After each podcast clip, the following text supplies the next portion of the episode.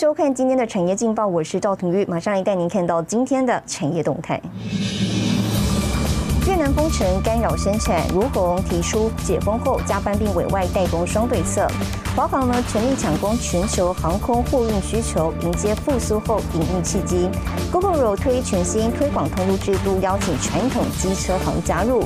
而成品呢受到疫情冲击，第二季财报亏损了九千九百点四万元。好，再带您关心台股。台股今天呢，在季线下震荡，早盘以一万七千两百二十七点七八点开出，那么最高呢来到一万七千两百三十三点一一点，最低为一万七千一百三十九点二一点。而市场专家认为呢，纵使三天以来市场融资余额减少达一百五十亿元，但是呢，成交量能不足，难化解上档卖压，操作上仍是逢高减码，保留呢高现金部位为上策，提供给您参考。接下来，请看今天的财经一百秒。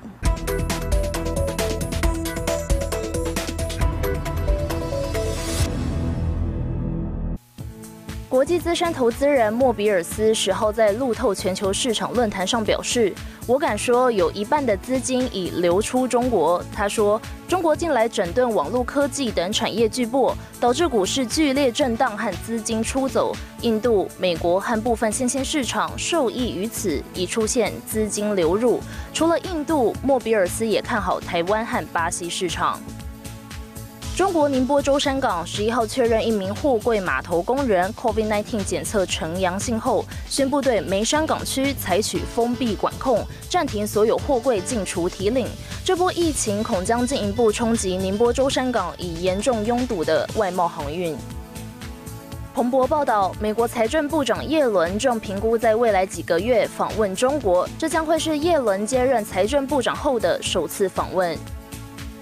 路透报道，知情人士透露，法国零售商家乐福计划在未来数周之内展开出售旗下台湾事业，估计这桩交易价值约十六亿欧元，约新台币五百三十亿元。以台湾家乐福股东结构来看，法国家乐福持股六成，统一持股四成，是台湾家乐福外部最大股东。另外，大股东统一集团表示，此为外界的臆测之词，不多做回应。新唐亚太电视整理报道：二零二一年预估全球折叠机将达到六百五十万台，而南韩三星十一号呢举办了全球行动装置新品发表会，一口气上阵五大新品，新款折叠机呢成为焦点，有望抢下台湾主流手机两到三成的渗透率。韩系厂商正式推出五款新品，两款折叠五 G 手机成为重头戏。迈入第三代的 Galaxy Z Fold 三，厚度重量跟一般手机差不多，但摊开来就是一台能够用来做生产力工具的小平板，主打多功运算的同时，办公娱乐同时兼顾。而另一台折叠贝壳机 Z Flip 三，细节设计巧思都大幅升级。折叠机消费者最在意的就是机体结构问题，而今年韩信旗舰折叠机呢，特别推出了防水功能，在水下运作也没有问题。号称水下一点五公尺能够运作三十分钟，满足全天候使用情境。今年业者没有推出旗舰 Note 机皇，反而是在 Fold 系列支援 S Pen 手写笔，看得出来策略方向大转弯。折叠机市场非常夯，现在苹果二零二三年也打算切入折叠机的市场。不过韩系阵营呢是提前打起价格战。原来市调机构 Counterpoint Research 分析，二零二三年全球折叠手机需求暴增十倍，韩系大厂今年一改过去定价策略。入门折叠机 Flip 系列降价三成，以美金九九九元计算，新台币三万元邮照，等于要跟苹果 iPhone 来个大 PK。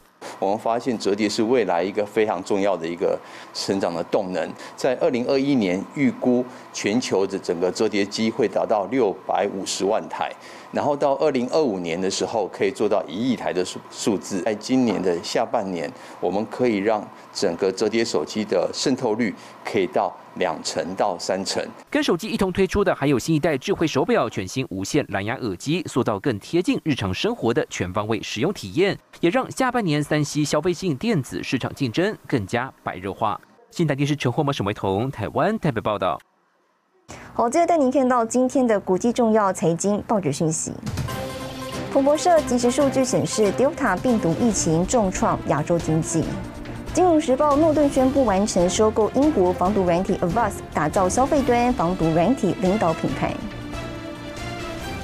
华尔街日报，美国七月消费者物价指数百分之五点四，创下了自两千零八年以来新高。日本产经新闻，日本乐天上半年结算赤字六百五十四亿日元，那么增加投资项目使赤字扩大。全球迈入高龄社会，台湾预估在二零二六年进入超高龄社会速度呢将快过日本。那么在台湾有这么一群人哦，看重预防长照，打造乐龄俱乐部。其中的发起人银建业女董座黄凯琳，从十一住行娱乐来协助银发族找回快乐跟尊严，同时呢也传递了孝亲的传统概念。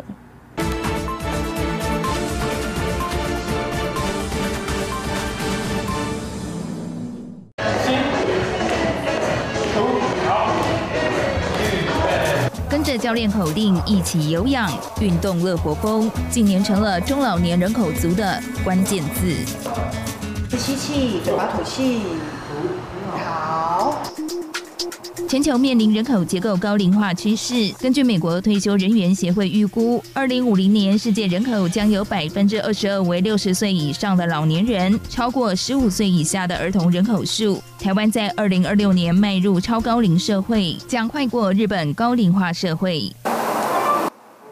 导入智慧化数据管理，针对四十五岁以上轻熟龄族群，设计出专属的运动处方签。前面有一个荧幕，累积我的那个数字，哎，我就觉得非常有成就感，非常有动力。来这里才认识，知道所谓的肌耐力是非常重要的。在这边也很开心，因为他们也都很亲切，根据我们个人的那个身体状况，然后去做的一个一个安排。吃跟动其实是最重要的，所以就。我们就开始做了这个乐龄运动，带给银发族快乐与尊严。黄凯琳团队致力从十一住行娱乐来实现。我们应该要做的是预防长照，建立一个正确的老化的概念。我们有帮他建立的这个一个正确的老化的概念以后，他知道这是正常的。啊，我出去我也可以跟年年轻人出去走走啊，但是我就是走得慢，我是正常的，那他就会开心。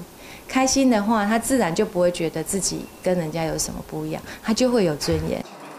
黄凯琳本身同时在营建业三十多年，会踏进乐龄产业，是源自于对家人的关爱。他就卧床嘛，护理员来就说：“阿妈，你就好命哦，哦，你安尼是谁给你照顾噶做好。”阿妈嘛是甲伊讲：“你多看嘛，你就知，拢共款呐。” 你知道那种无奈哈？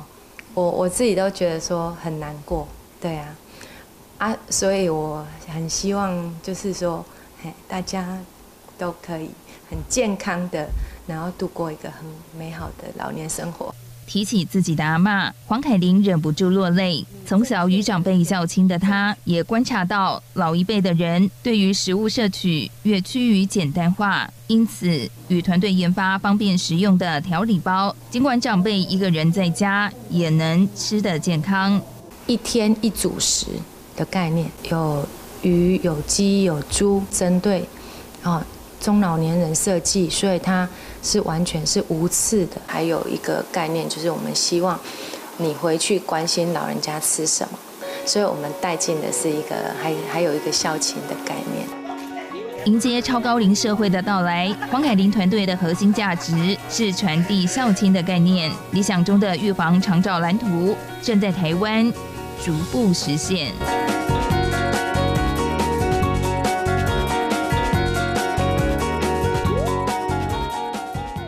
好的，你看到明天八月十三号星期五有哪些重要的财经活动？密西根大学公布八月消费者信心指数，主计总数发布国民所得统计跟经济预测。华汉、雅尼、中裕、TPKKY 法说会，和世界、汉翔全家举办股东会。谢谢您收看今天的产业劲报，我是赵廷玉，我们明天再见。